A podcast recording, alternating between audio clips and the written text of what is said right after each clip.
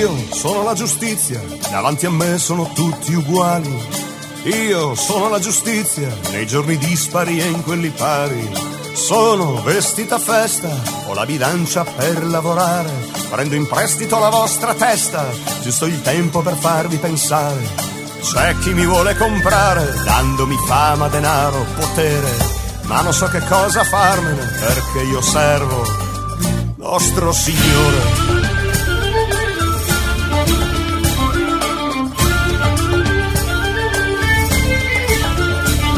Con le tasse ci vado d'accordo, perché abbiamo la stessa pazienza di aspettare sul bordo del fiume quelli che peccano di arroganza.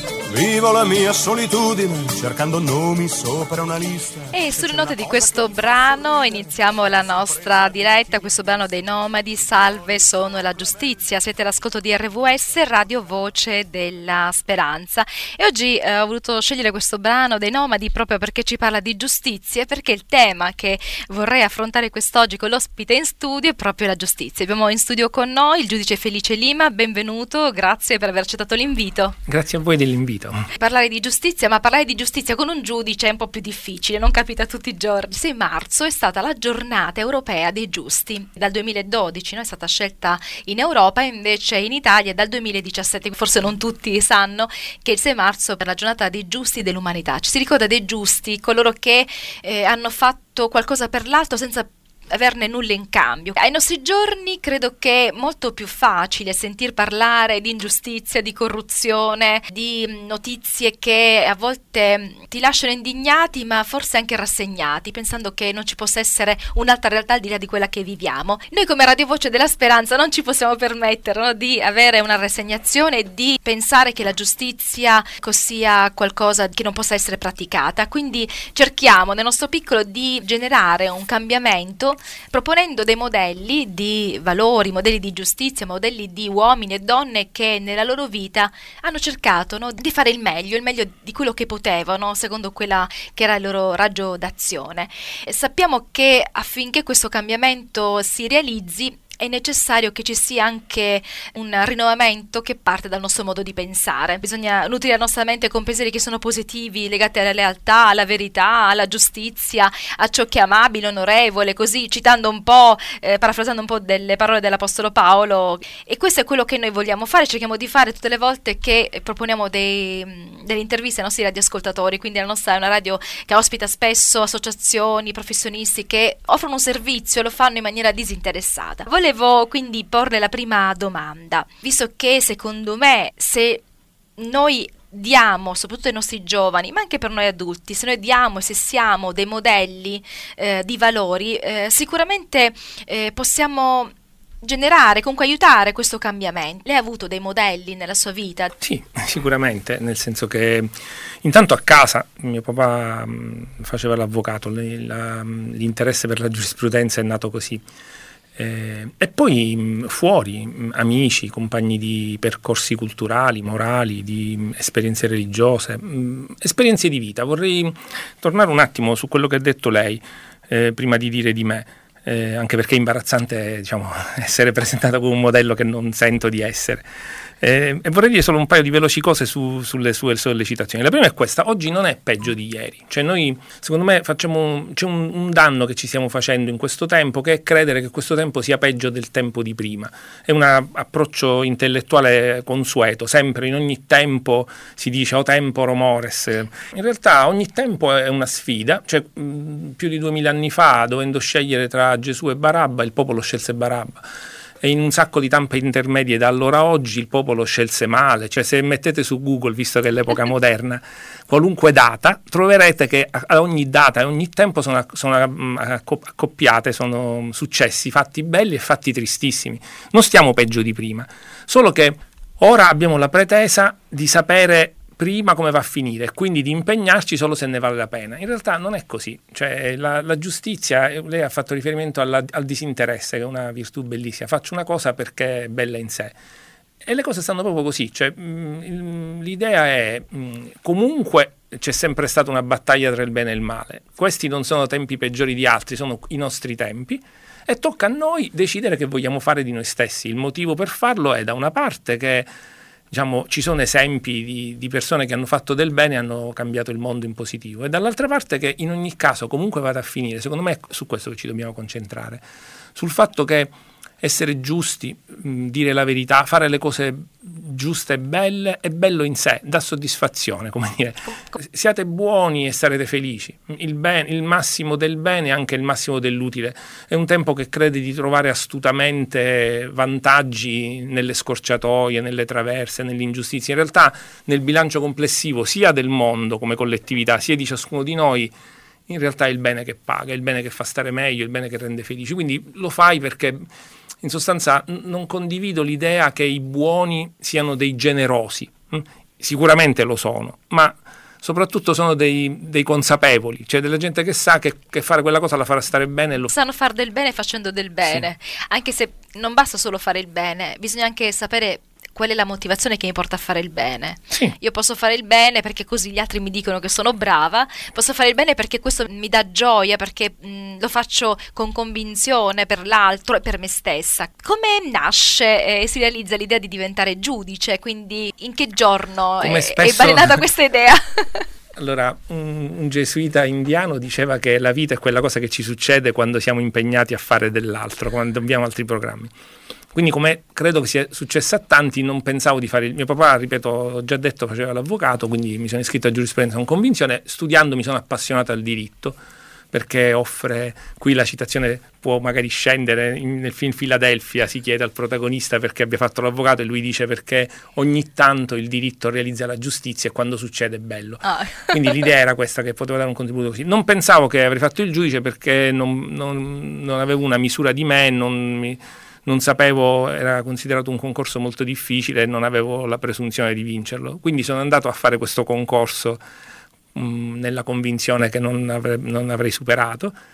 Ho dato il meglio di me, sono uscito contentissimo perché avevo fatto dei temi che non sapevo se fossero meritevoli ma che erano comunque i migliori che avrei potuto fare io, e mi hanno preso. Dopodiché ho scoperto questo lavoro con tutte le sue bellezze e le sue fatiche, e chiaramente, diciamo, una volta che lo fai, in qualche modo ci diventi, nel senso che se ti fai interpellare, ti fai coinvolgere, ovviamente questo lavoro, come mille altri lavori, e non ho il mito. Cioè, lei è giudice anche a casa? Inevitabilmente tutti siamo qualcosa, quando sei qualcosa per davvero lo sei dovunque.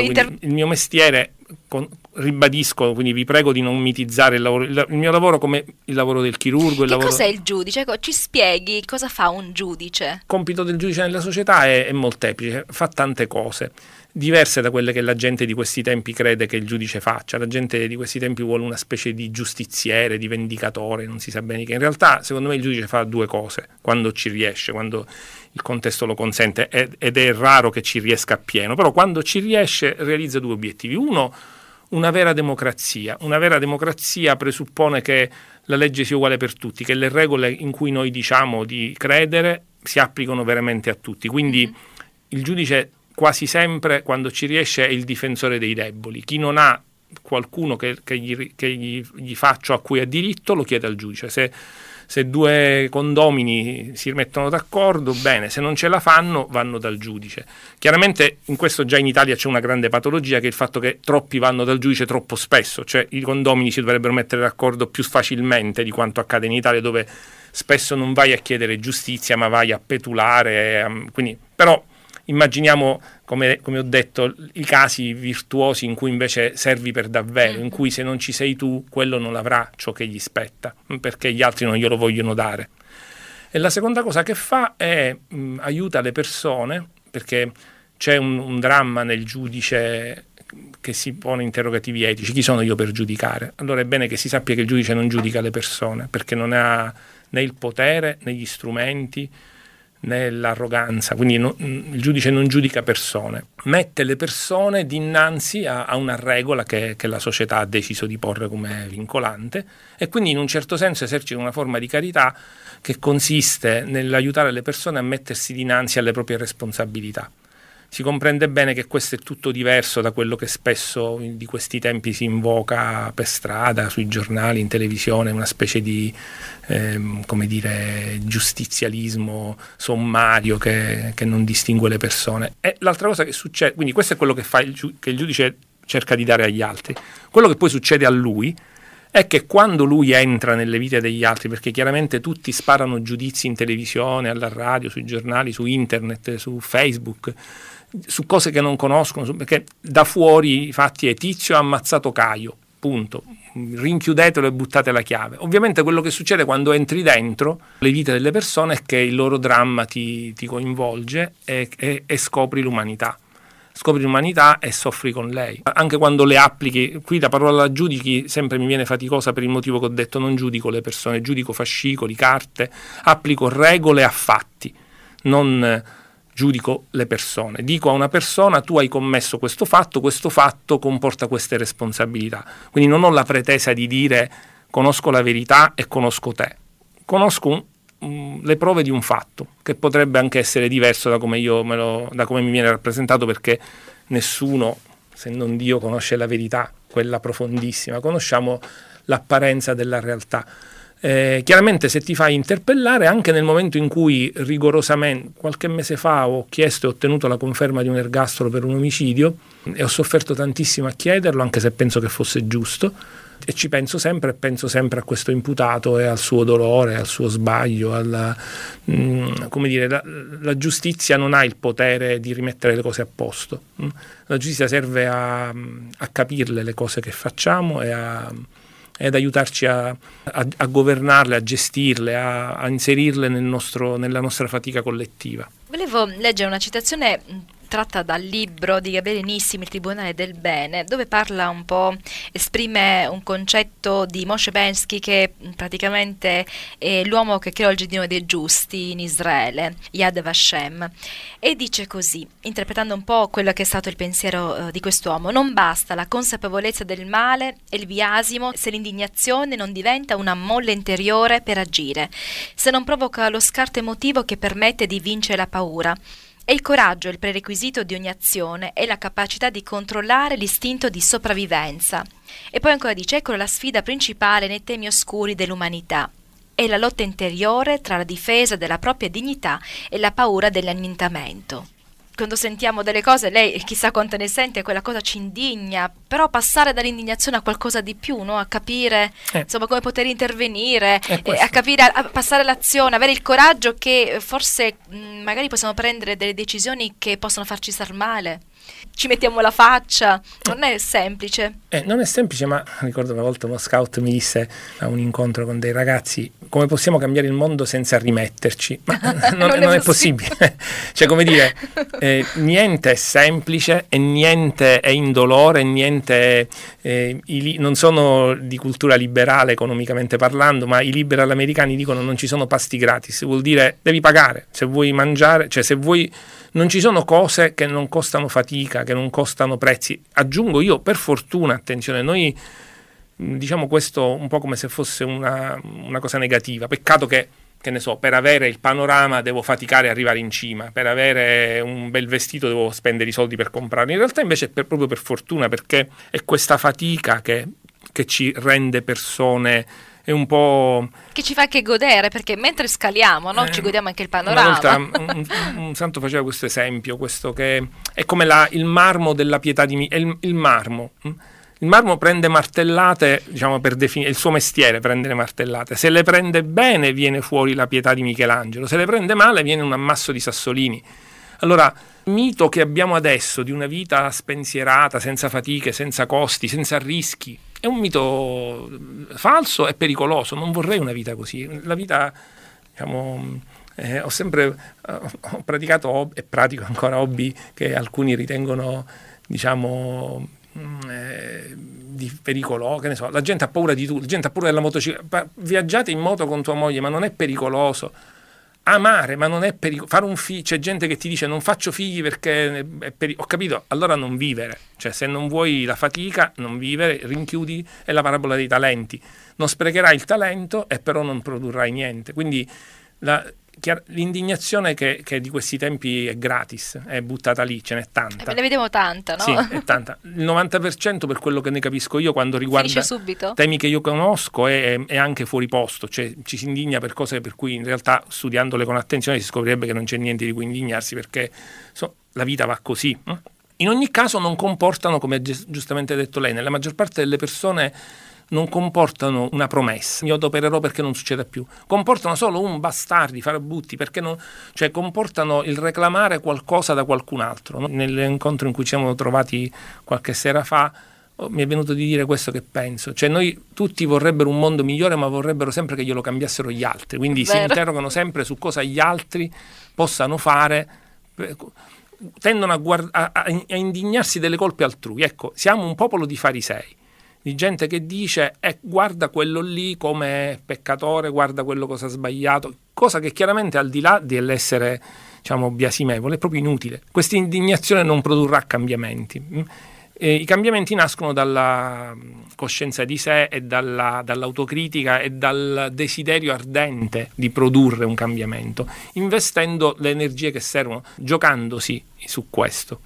Le persone questo non lo vogliono. Quello che noi facciamo è una cosa totalmente abusiva, che consiste nel sottoporre a condizioni gli imperativi etici, che perciò quindi smettono di essere imperativi. Quindi noi diciamo: io pagherei le tasse se mi dessero i servizi, io non mi farei raccomandare al concorso se fossi sicuro di vincerlo, io testimonierei se lo Stato mi proteggesse. Ma vorrei dire, ma grazie signori, cioè grazie che tutti faremmo tutto quello che non costa niente. Il problema è farlo quando costa qualche cosa. È vero. Allora lì scopri, l'altro giorno ho avuto una disputa sull'amore, come dire, non è che ami tua moglie quando ti piace da morire, la vedi bellissima, non pensi ad altro che a lei, non vedi l'ora di tornare a casa. Quello lì non c'è bisogno che la ami, la desideri ardentemente, chiunque desideri una donna in questo modo torna a casa la sera. Se la ami lo scoprirai il giorno in cui non ti piace tanto, non ti fa tanta simpatia perché vi siete fraintesi su una stupidata, e una collega dell'ufficio, diciamo, risulta affettuosa e disponibile. Magari. Allora lì decidi se l'ami o no, lì dici ok, la amo. Questo avrà un costo ovviamente, che sarà allontanare la collega o il collega, non è una questione di genere ovviamente, no? Tornare a casa dicendo va bene, questo è il mio posto e ci starò con entusiasmo e me lo farò piacere, che poi effettivamente ti piace e diventa bello.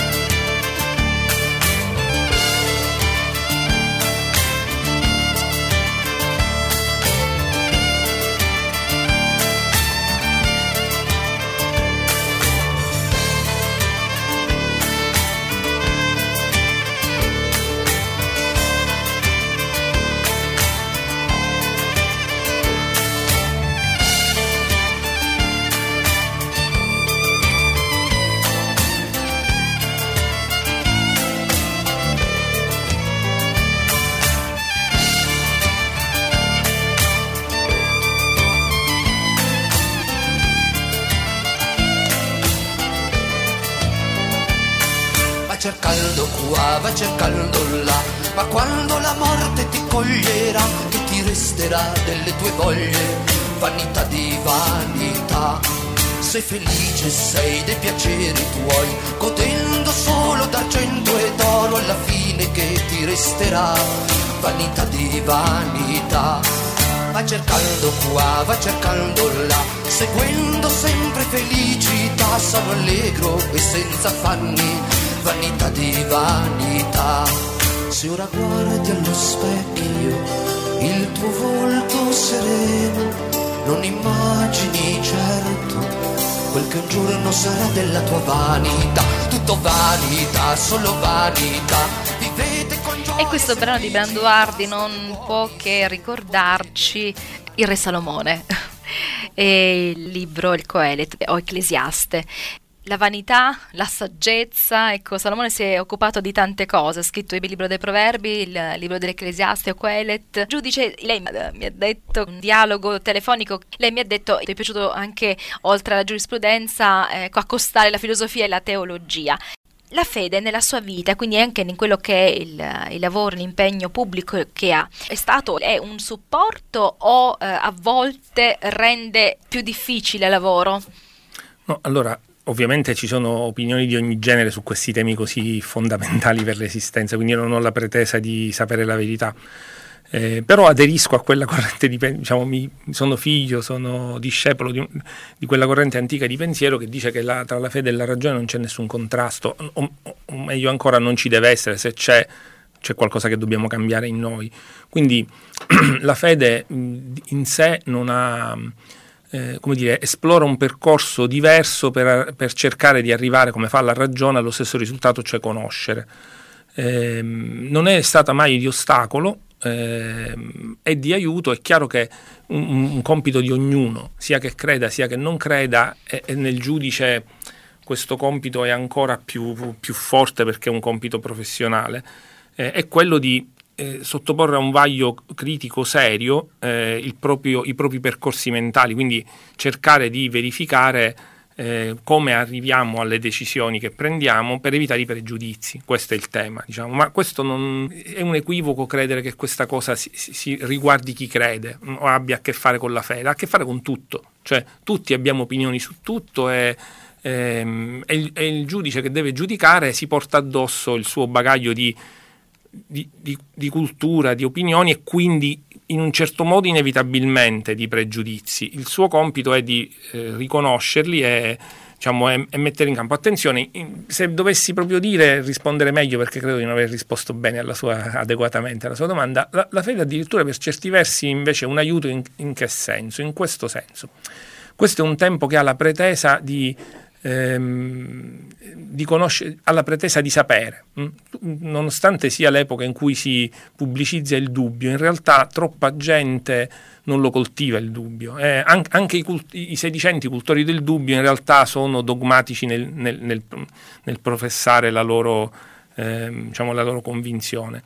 E invece quello che si deve sapere è che noi, cioè, secondo me, quello che devi capire della vita, e fare il giudice sicuramente ti aiuta, ma anche fare il medico, fare l'avvocato, fare la mamma di famiglia, fare un sacco di altri bei lavori aiuta a capirlo, è che il mistero è la cifra dell'esistenza. Cioè c'è un sacco di roba che non conosciamo perché veramente è oltre la nostra capacità attuale di capire. Riuscire a vivere anche in un mondo dove ci sono le incertezze, abbiamo paura noi delle incertezze, riuscire a capire che le incertezze invece fanno parte, no, di questa vita. Sapere che il mistero è una cifra fortissima, vera, della realtà. Una volta ho un ricordo indelebile di un episodio in cui un noto intellettuale contemporaneo, con cui peraltro anche rapporti di cordialità e di amicizia, in un intervento pubblico derise, era un dialogo tra lui e un teologo, lui derise la posizione dei cattolici all'epoca, era un dibattito in una chiesa, dicendo: ma davvero credete a una cosa che non si, a una cosa così incredibile?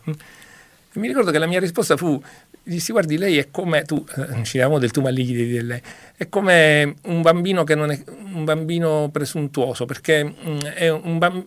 Diciamo, mi ricordai una cosa di mia figlia, quando era molto piccola, aveva 3 o 4 anni, vide una nostra amica incinta. Chiedendo che cos'era quella pancia, noi le dicemmo che dentro c'era un bambino. Lei ha avuto un attimo di stupore, terrorizzato, come c'è un bambino? Se l'è mangiato. Bellissimo. E poi invece si è rasserenata, poi ci ha guardati e si è rasserenata. Questo episodio, che mi ha colpito tantissimo, mi ha fatto capire questo, che questa bambina, in quel caso mia figlia, ma vale per tanti bambini, a un certo punto ha preso coscienza, cioè ha avuto un attimo di terrore, perché chiaramente non sapeva come nascono i bambini, e pensare che ci fosse un bambino dentro la pancia di una persona era inquietante. Però poi ha pensato: ci sono un sacco di cose che non capisco, questa sta dentro quelle. I miei genitori sono sereni, allora c'è da stare sereni. Poi un giorno capirò come ce l'hanno infilato e come ne uscirà. Allora, riportandola agli adulti, diciamo, la realtà è così. La realtà è in parte esplorabile e ci dobbiamo impegnare a esplorarla, in parte misteriosa. La parte misteriosa non deve ovviamente essere vissuta in una maniera né superstiziosa né, diciamo, oscurantista, però deve essere vissuta consapevolmente, cioè sapendo che noi arriviamo fino a un certo punto e dobbiamo avere l'umiltà, anche quando giudichiamo, ma sempre, a maggior ragione quando giudichiamo, di sapere che la nostra conoscenza è una conoscenza limitata per natura, perché noi siamo una piccola cosa rispetto alla grandezza del mondo. Parliamo ancora di fede e di preghiera.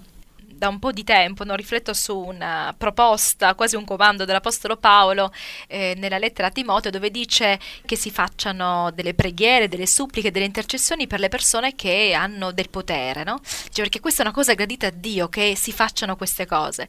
E mi sono chiesta da credente quanto io prego per le persone che hanno un ruolo pubblico, e mi sono resa conto che in realtà pochissimo. Ma come cambierebbe la vita della nostra società, la vita dei giudici, la vita dei politici, la vita di chi comunque ha un ruolo importante e deve decidere per altri, se i cittadini pregassero tutti i giorni per queste persone? Cambierebbe tantissimo, innanzitutto perché per la cosa che è in sé la preghiera. La preghiera comunque è un modo, dice la teologia, che la preghiera, faccio un breve passaggio laterale, aiutiamoci insieme a evitare di pregare in maniera superstiziosa, quindi come se pregare fosse una specie di tassa che si paga per ottenere un risultato. Quindi non fare noi con Dio quello che i cittadini... Io ti do, ma tu poi mi devi dare, come dire, ho pregato e non ho avuto il risultato. In realtà dice la teologia che la preghiera è un modo di guardare il mondo, di provare, di sforzarci di guardare al mondo e alle cose con gli occhi di Dio. Quindi pregare è cambiare la nostra prospettiva, quindi anziché dire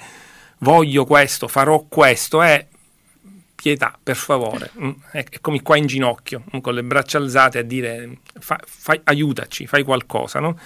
Cosa che è assolutamente connaturale alla nostra condizione, cioè ci sta assolutamente, anzi, così come il mistero secondo me è la chiave, una chiave di lettura del mondo, l'inginocchiarsi è proprio la nostra condizione. Che cosa posso fare io se non inginocchiarmi dinanzi alla grandezza nel bene e nel male della fatica di vivere? Quanto poi a quello che ha detto lei, scusi se qui abbasso un po' il taglio della questione, lei ha posto un tema alto, io un attimo lo abbasso, è questa cosa qui della gente che vuole dal potere, la gente vuole dal potere cose per sé, è lo stesso tema di prima, no? Vogliamo che il mondo ce lo cammino gli altri, quindi è proprio cambiata pericolosamente da tanto tempo purtroppo, forse magari è stata sempre sbagliata, però io la percepisco come cambiata in negativo, la relazione tra il cittadino e il potere, perché è cambiata la relazione tra il cittadino e la verità e il bene. È anche cambiato la crisi del parlamentarismo, la questione delle maggioranze e delle minoranze, cioè l'idea, la gente ha l'idea che tu voti qualcuno, mandi qualcuno al potere, deleghi un potere che è tuo e glielo deleghi perché lui faccia quello che tu vuoi. In realtà questa è una malattia, questa è la dittatura delle maggioranze. Qui il tema chiaramente richiederebbe tanto tempo, ma per essere molto sintetici, noi non dobbiamo votare qualcuno perché faccia ciò che vogliamo, dobbiamo votare qualcuno perché faccia qualcosa che è buono, oggettivamente, nella misura in cui il bene oggettivo si può esplorare, è ovvio che si deve fare con molta umiltà e con consapevolezza che è difficile sapere cos'è bene in assoluto, però almeno sforzarsi, quindi pregare aiuterebbe a pregare per chi è al potere aiuterebbe a capire che chi è al potere non è incaricato di farci favori, di darci la felicità, è incaricato di amministrare una cosa che non è sua, ma che non è neanche nostra. Cioè l'idea che il popolo è sovrano è vera, ma con grano salis. Questo è un tema che per i giudici è importante, perché le sentenze sono scritte in nome del popolo italiano e su questo ci sono frequentemente equivoci. Il popolo italiano in nome del quale noi facciamo le sentenze non è la somma delle persone attualmente viventi in Italia, è un popolo ideale, perché se la maggioranza delle persone si sente in Italia e ci chiedesse di fucilare un innocente, non lo dovremmo fare. Cioè, certo. Il giudice che noi dobbiamo desiderare non è Ponzio Pilato, cioè non è uno che attua la volontà della maggioranza, è uno che cerca di ascoltare le ragioni di tutti e cerca, con i suoi limiti e la sua pochezza, di dire quali ragioni hanno più ragione. Non a caso nel nostro paese, diversamente dai paesi anglosassoni, la sentenza ha la motivazione, che serve proprio a consentire di capire perché si è arrivati a quella decisione. E per inciso la maggior parte delle persone che urla su internet o in televisione reclamando la pena di morte per questo o per quello poi non fa la fatica di leggere la motivazione della sentenza. La maggior parte delle persone che criticano le decisioni non le conosce perché trova inutile leggere le motivazioni, che invece consentirebbero di capire. A me è capitato tante volte perché le sentenze penali per esempio vengono emesse prima il dispositivo e poi dopo un certo tempo, di solito mesi, si legge la motivazione che viene scritta dopo. A me è capitato di ricevere la sentenza in maniera critica, pensare è sbagliata, non hanno accolto quello che avevo chiesto io, in realtà preciso che non faccio adesso il giudice, ma dopo 23 anni di giudice faccio il pubblico ministero, che è un magistrato ma non giudica. Qual è la differenza? Il pubblico ministero chiede e il giudice decide. Serve qualcuno che rappresenti le ragioni delle parti, di una parte o di più parti, e serve qualcuno che giudichi non avendo fatto proprie ancora le ragioni. Se io ascolto la vittima di un reato, se io indago per trovare le prove, poi non posso giudicare, perché avere sentito la vittima, avere cercato le prove mi rende molto coinvolto, quindi non avrei la serenità e la lucidità che ha chi mi ascolta dall'esterno, sente i miei argomenti e li pesa. E quindi il pubblico ministero serve perché il giudice non può contemporaneamente accusare o difendere e decidere. Uno accusa o difende, preciso aggiungo accusa o difende perché il pubblico ministero può anche difendere. Io sono un pubblico ministero che spesso difende le ragioni degli altri. E come si decide questa cosa? Che accusare o difendere? Cioè ci sono quindi due pubblici ministeri? No, c'è un solo pubblico. Io sono completamente ignorante. Allora, quindi un processo penale c'è la corte che decide sì. E due o più soggetti, a secondo quanti sono i protagonisti, che rappresentano le parti. Ce n'è una pubblica che è il pubblico ministero e una privata che è l'avvocato, che difende o la parte offesa, quindi la parte civile, o l'imputato. Il pubblico ministero è libero, anzi ha il dovere di, il codice lo dice espressamente, ha il dovere di mettere in luce anche le ragioni dell'imputato. Quindi è un po' super partes, no? In un processo no? Sì, assolutamente sì.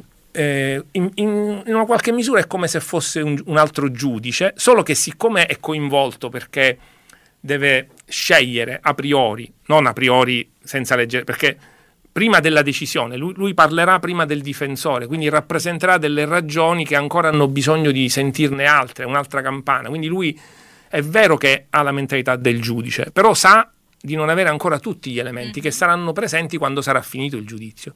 A me capita di difendere convintamente una richiesta di assoluzione o di condanna a seconda di come mi convinco, e capita che la Corte liberamente mi dia ragione o torto. Mi è capitato sia di vedermi assolvere persone di cui chiedevo la condanna, sia purtroppo dal mio punto di vista di vedermi condannare persone di cui ho chiesto convintamente l'assoluzione. Come lo decidi? Decidi ciò che in coscienza. La scelta è questa, non accusi a prescindere, nessuno vuole la condanna di un innocente, quindi decidi cosa ti convince da quelli che sono magari gli elementi che stanno in quel momento, gli atti del processo. Le è mai capitato di cambiare idea strada facendo? Assolutamente. Perché sì, mi è capitato moltissime volte. Le posso dire che un caso relativamente recente che mi è capitato e mi ha fatto soffrire è stato questo. Ho chiesto la condanna dell'imputato. Poi l'avvocato, mancava uno degli atti di appello, ce n'erano due, uno c'era e l'altro no, per un disguido della cancelleria. È saltato fuori quest'altro, quindi abbiamo fatto un rinvio per studiare anche questi altri atti. Letto questo nuovo atto, ho cambiato idea e ho chiesto l'assoluzione dell'imputato di cui avevo chiesto la condanna. La Corte lo ha condannato lo stesso, quindi evidentemente non l'ho convinta. Attendiamo di leggere le motivazioni e vedremo. Ma certo che allora anche questa cosa mi colpisce, no? Questa cosa che la gente decide subito, che quello è l'assassino, che quello non lo è, senza sapere la decisione, anche nelle cose di tutti i giorni, dovrebbe essere un percorso faticoso che arriva dopo avere valutato gli elementi.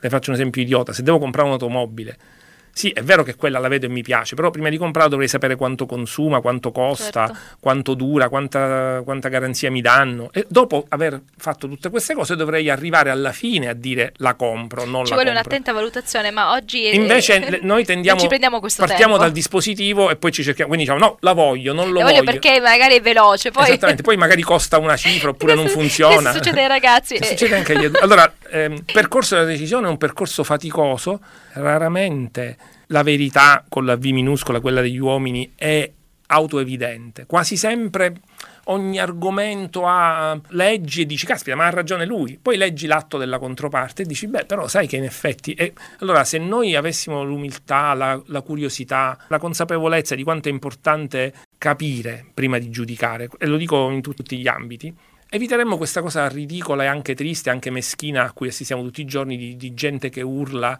nella piazza virtuale senza ben sapere un perché. In questo senso non aiutano le dinamiche televisive, per esempio, no? I dibattiti in cui ci sono 20 relatori che parlano 5 minuti l'uno, a cui si dice beh, ok, ci dica in sintesi. Ci sono alcune cose che si possono sintetizzare, alcune cose che non si possono sintetizzare. A volte diventa solo un momento in cui c'è un accanimento l'uno contro l'altro, sì. Uno contro le posizioni dell'altro, sì. Che alla fine non penso che possa essere d'aiuto. A me è successo di cercare di mettere pace fra due persone, allora tu ascolti una versione e dici ma ha ragione lei, vai dall'altra, ma ha ragione anche lei, allora ti rendi conto che la ragione non è mai solo da una parte, che ci sono delle ragioni di entrambi, che alcuni comportamenti sono stata una conseguenza. Non è facile poter dire dire tu hai ragione, tu hai torto. C'è un'arroganza nella pretesa di avere ragione, nel concentrarsi esclusivamente sulla questione delle ragioni e del torto. Lei ha detto benissimo, ha evocato la famiglia, no? È giustissimo. In famiglia che senso ha avere ragione? Vorrei avere ragione di mia figlia o su mia figlia? No, non mi interessa, mi interessa che sia felice, quindi non mi interessa vincere un ipotetico conflitto, mi interessa comprendere insieme per crescere, per andare avanti, per risolvere, per capire, per amare, per essere felici. Questo che nella famiglia uno, se vuole, un po' lo capisce, anche se purtroppo lo capiamo poco, ma in realtà ci si può arrivare, vale anche per la società.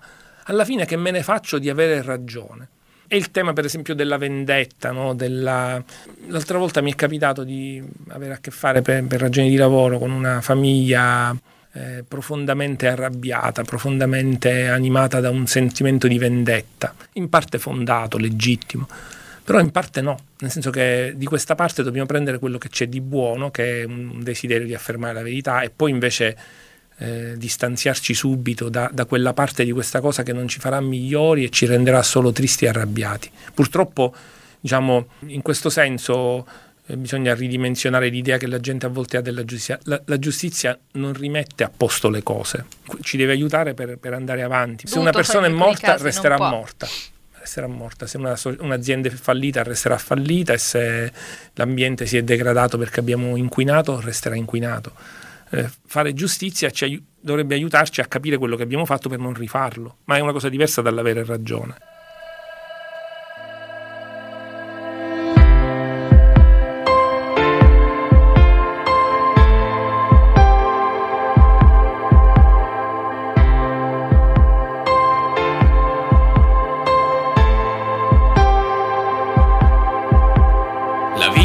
Di una persona può essere sconvolta in un secondo, a volte anche meno. Basta un gesto, uno sguardo, una parola.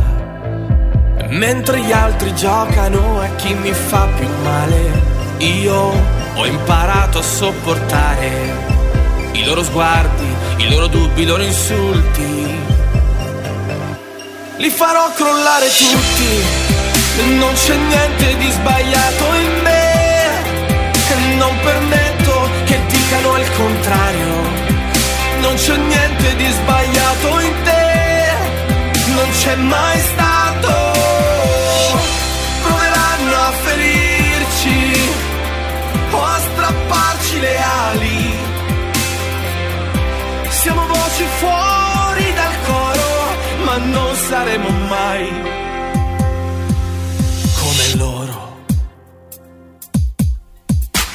Non vedi nel mio sorriso la somma dei... Questo brano di Angelo Maugeri, appunto, come loro, non saremo come loro, anche se ci faranno del male, non saremo come loro, cercheremo di resistere, di avere un atteggiamento diverso rispetto a quello di chi ci vuole fare del male. Cambiamo argomento. C'è un progetto della Radio Mondiale, Radio Ventista Mondiale, che quest'anno ha scelto come tema i padri. Essere padri nella nostra società, cosa significa? Vorrei porle questa domanda, io so che lei ha 2 figli, quindi il ruolo di padre lo riveste. Cosa significa per lei che è un padre impegnato anche pubblicamente? Tra tutti i compiti, il compito più difficile, più gravido di... Non si va all'università per magari prendere una laurea. È il compito più difficile, più gravido di responsabilità che resteranno per sempre, e d'altra parte quello per cui c'è meno, diciamo, meno supporto didattico. La prima risposta che mi verrebbe dire non lo so, perché il dramma dei padri, come delle madri, ovviamente dei genitori, è che non sai mai se hai fatto tutto quello che... cioè sei sempre attanagliato dai dubbi, perché non saprai mai come sarebbe stato se, e non potrai mai dire a te stesso comunque ho fatto tutto, perché sai che avrai sempre il dubbio, spesse volte ovviamente fondato per la natura delle cose, che si sarebbe potuto fare o altro o diverso. Comunque sia, in questa fatica che ho un figlio di 26 e una di 24, quindi dura da tempo, mi sono convinto che... glielo dico per differenza rispetto a quello che vedo in giro. Quello che vedo in giro sono genitori convinti di dover imporre ai figli quello che loro credono che sia il bene dei figli, che ammoniscono i figli a parole e poi testimoniano con la vita altre cose, e che nella migliore ipotesi sono gente che predica bene istericamente, un po' sempre arrabbiandosi, lamentandosi che le cose non vanno, che i figli non sono come loro li vorrebbero, eccetera. Ho maturato in alternativa a queste due convinzioni, una sulla funzione, cioè mi sono convinto che prima di dire la funzione il presupposto della funzione che dirò ad attribuire ai padri è capire veramente in maniera profonda che i figli sono altro da noi, sono persone totalmente altre da noi, non sono un pezzo di noi, qualcosa di noi, sono altre persone, soggettività totalmente altre. Questo perché? Per rispettarle, perché se no li trattiamo come, diciamo, come se fossero una specie, un prolungamento, esattamente, forse, una mezza proprietà, un qualcosa che invece sono persone totalmente altre che devono vivere vite totalmente altre, anche se inevitabilmente queste vite non saranno totalmente altre perché si intersecheranno grandemente con le nostre. Da qui la funzione. La mia idea è che la funzione dei genitori e quindi del padre, scusi, mi viene difficile dire padre perché vedo che è la funzione anche della madre, è aiutare i figli a esercitare consapevolmente la loro libertà e la loro responsabilità, quindi non fargli il bene, ma metterli nelle condizioni di fare ciò che in coscienza riterranno di fare, quindi rispettarne la libertà. Questa del rispetto alla libertà è una specie di tabù, fatichiamo a rispettare la libertà degli altri, in fondo è lo stesso tema, sono altre facce del tema che abbiamo trattato oggi, no? Della società, della giustizia, dei cittadini, fatichiamo a rispettare la libertà perché pretenderemmo che le cose andassero come noi pensiamo che dovrebbero andare. Questo ha un altissimo contenuto di stupidità e un altrettanto grande contenuto di arroganza. Stupidità perché ignora che noi non sappiamo quale sia il bene degli altri, se non a grandi linee su temi importanti ma non sulla quotidianità, e quindi stupida, e arroganza perché abbiamo addirittura la pretesa di imporlo. Quindi i figli ti conoscono come veramente sei, ti conoscono meglio di come tu ti conosci perché ti conoscono da fuori, tu ti conosci da dentro e ti giudichi con una certa indulgenza e con un certo pregiudizio favorevole, loro ti vedono da fuori, quindi è inutile che dici siate puntuali se poi loro vedono che non lo sei, inutile che dici siate generosi se poi vedono che non lo sei, inutile dire le virtù, loro vedranno se le pratichi. Quindi il primo compito dei genitori è sapere che sono osservati e che quindi devono veramente fare ed essere ciò che credono, che dicono di credere e di dover essere. La coerenza che non è facile. Tanti dicono ma non è che questa cosa, io sono per la sincerità. Sì, la sincerità va bene, però attenzione che la sincerità deve essere la sincerità del modo di essere, non la sincerità delle parole, e i figli sanno chi sei, quindi sforzarsi di essere ciò che crediamo di dover essere. E qui ci aggancio un piccolo inciso che è un po' meno coerente razionalmente, però ci sta. Come possono i figli desiderare essere come genitori infelici, come genitori arrabbiati, come genitori isterici, come genitori che hanno ripicche, che hanno rabbia? Come puoi desiderare essere così? Quindi la prima cosa è dare ai figli un esempio di gioia, di serenità, di felicità, di realizzazione intesa non come ho fatto i soldi, ma sono contento della mia vita, ringrazio Dio, è andata come meglio di come pensavamo che sarebbe andata, in modo che loro possano pensare, dei tanti modelli che ho, questo non è tanto male, non è malvagio. E poi, aiutarli a prendersi le loro responsabilità, quindi non vivere noi la loro vita, non dirgli cosa devono fare, chi devono sposare, che scuola devono frequentare, aiutarli a sceglierlo loro, dove aiutarli non è dirgli fai così perché te lo dico io, ma è dimmi che ti serve, parliamone, argomentiamo. Ti dico le mie modeste opinioni su questo e su quello, tu mi dici le tue e poi tu decidi, e io non metterò lingua assolutamente perché tu devi sapere che quella è la tua idea.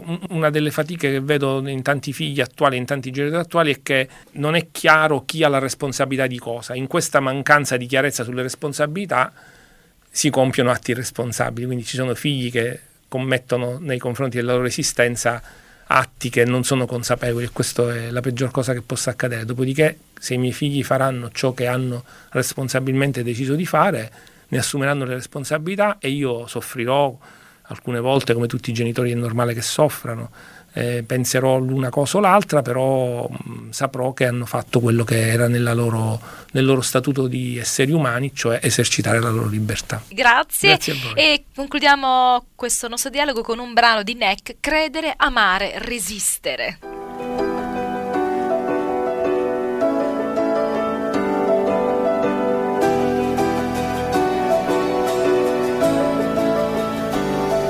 Perché il problema resta quello di sempre, l'indifferenza un muro trasparente.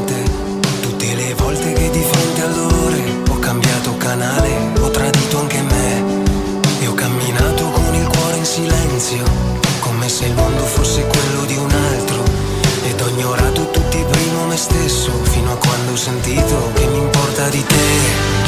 Voglio credere, amare e resistere, forse così io posso dire di esistere. Se non mi senti proverò anche ad urlare, perché ti possa arrivare tutto il bisogno che c'è. Voglio credere, amare e resistere, come un respiro sono qui per insistere. Se non mi vedi lancerò il mio segnale, perché tu possa accettare che c'è bisogno di te e di me.